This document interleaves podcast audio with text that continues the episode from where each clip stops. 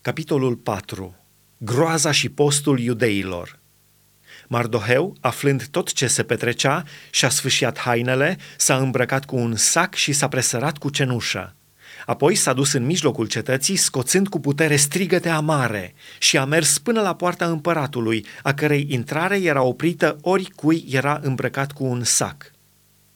În fiecare ținut unde ajungea porunca împăratului și hotărârea lui, a fost o mare jale printre iudei. Posteau, plângeau și se boceau și mulți se culcau în sac și cenușă.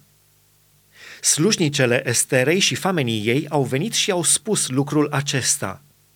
Și împărăteasa a rămas îngrozită. A trimis haine lui Mardoheu ca să-l îmbrace și să ia sacul de pe el, dar el nu le-a primit – atunci Estera a chemat pe Hatac, unul din famenii pe care îi pusese împăratul în slujba ei, și l-a însărcinat să se ducă să întrebe pe Mardoheu ce înseamnă lucrul acesta și de unde vine. Hatac s-a dus la Mardoheu în locul deschis al cetății înaintea porții împăratului. Și Mardoheu i-a istorisit tot ce îi se întâmplase și i-a spus suma de argint pe care făgăduise Haman că o va da visteriei împăratului în schimbul măcelăririi iudeilor. I-a dat și cuprinsul poruncii vestite în Susa în vederea nimicirilor, ca să o arate Esterei și să-i spună totul. Și a poruncit ca Estera să se ducă la împărat să-l roage și să stăruiască de el pentru poporul său. Hatac a venit și a spus Esterei cuvintele lui Mardoheu. Estera a însărcinat pe Hatac să se ducă să spună lui Mardoheu – toți slujitorii împăratului și poporul din ținuturile împăratului știu că este o lege care pedepsește cu moartea pe oricine, fie bărbat, fie femeie, care intră la împărat în curtea din lăuntru fără să fie chemat. Numai acele scapă cu viață căruia îi întinde împăratul toiagul lui împărătesc de aur.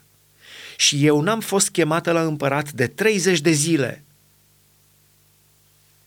când s-au spus cuvintele Esterei lui Mardoheu, Mardoheu a trimis următorul răspuns Esterei. Să nu-ți închipui că numai tu vei scăpa dintre toți iudeii pentru că ești în casa împăratului, căci dacă vei tăcea acum, ajutorul și izbăvirea vor veni din altă parte pentru iudei și tu și casa tatălui tău veți pieri. Și cine știe dacă nu pentru o vreme ca aceasta ai ajuns la împărăție?'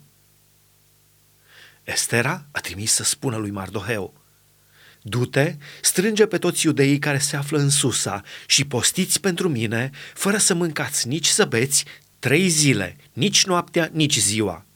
Și eu voi posti odată cu slujnicele mele. Apoi voi intra la împărat în ciuda legii.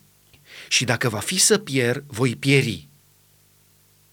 Mardoheu a plecat și a făcut tot ce-i poruncise Estera.